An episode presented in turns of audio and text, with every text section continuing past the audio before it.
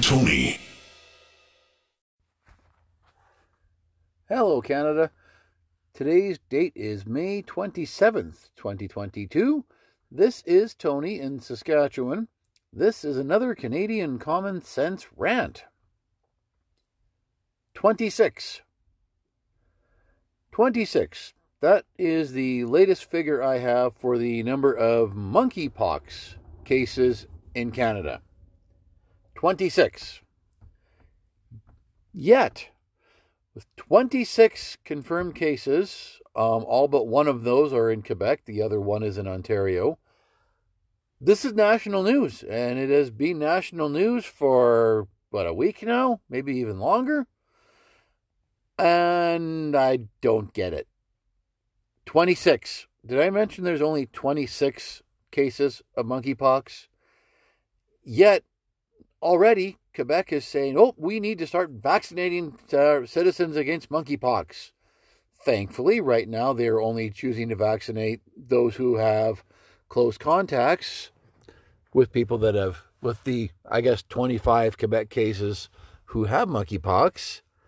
But didn't we just finish going through a different sort of virus that we had similar things where we had to download a contact tracing app, or I guess we were suggested to.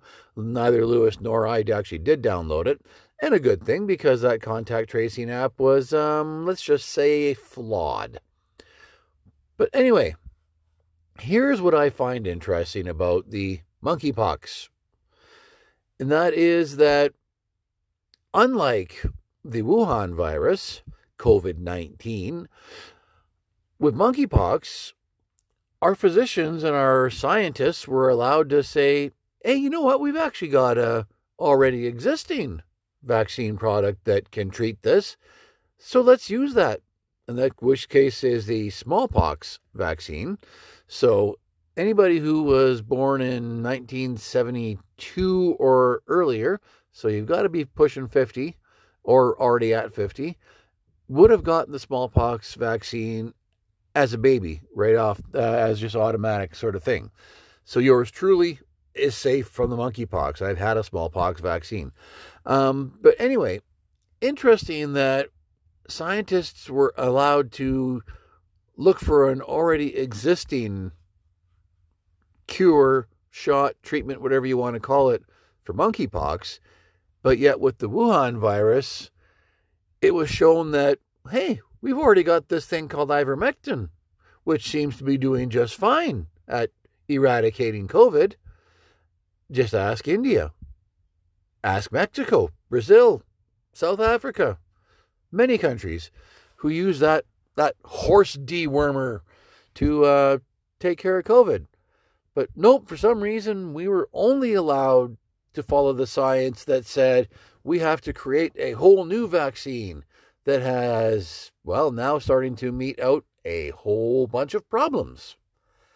So I'm just really curious now. I mean, I've I've never been a really highly conspiratorial person, but now I'm starting to wonder why is it that with the Wuhan virus, there was no possible way we could possibly look at anything even remotely looking like a already existing treatment Yet with monkeypox, we instantly said, oh, yeah, it's in the same family as smallpox. Here you go, Bob's your uncle, smallpox vaccine it is.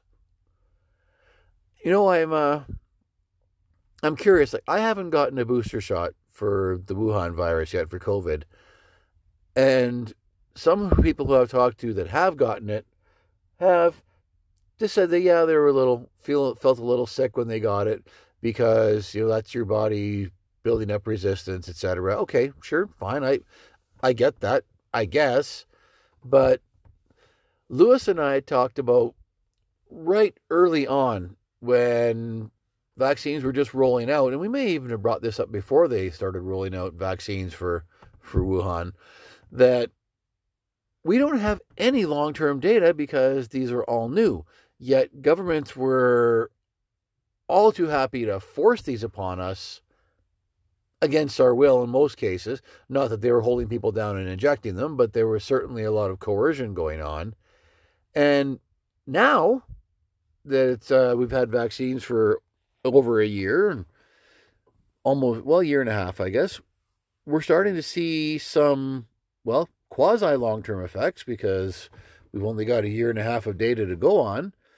But we're seeing the myocarditis. We're seeing people who have been blinded. We're seeing people who have been handicapped and, and physically. But yet, they were all too happy to continue to push these vaccines on us. Pfizer has fought not to release data on their uh, their vaccine.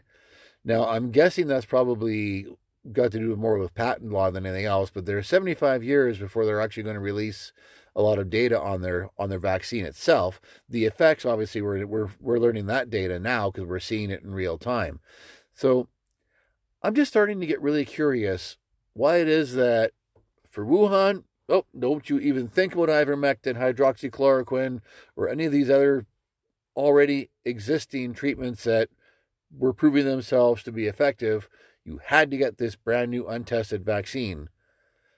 But yet, with monkeypox, we're supposed to be just as afraid, except that we can use a smallpox vaccine. No worry, Bob's your uncle. Away you go. I don't get it, Canada. I don't get it. If someone can explain to me why it is that it's okay using an already existing treatment for monkeypox, even though it's the plague of the, I guess I can't say the century of 2022 anyway, but not for not for Wuhan. I'm a little confused. And honestly, I'm already looking ahead to what is going to be the next panic after we're done with monkeypox. Can we maybe uh, bring the murder hornets back? I mean, they really didn't get a lot of time in the in the, in the spotlight, so uh, why don't we try that one for a while? I don't know. I guess like you, I'll just have to wait and see.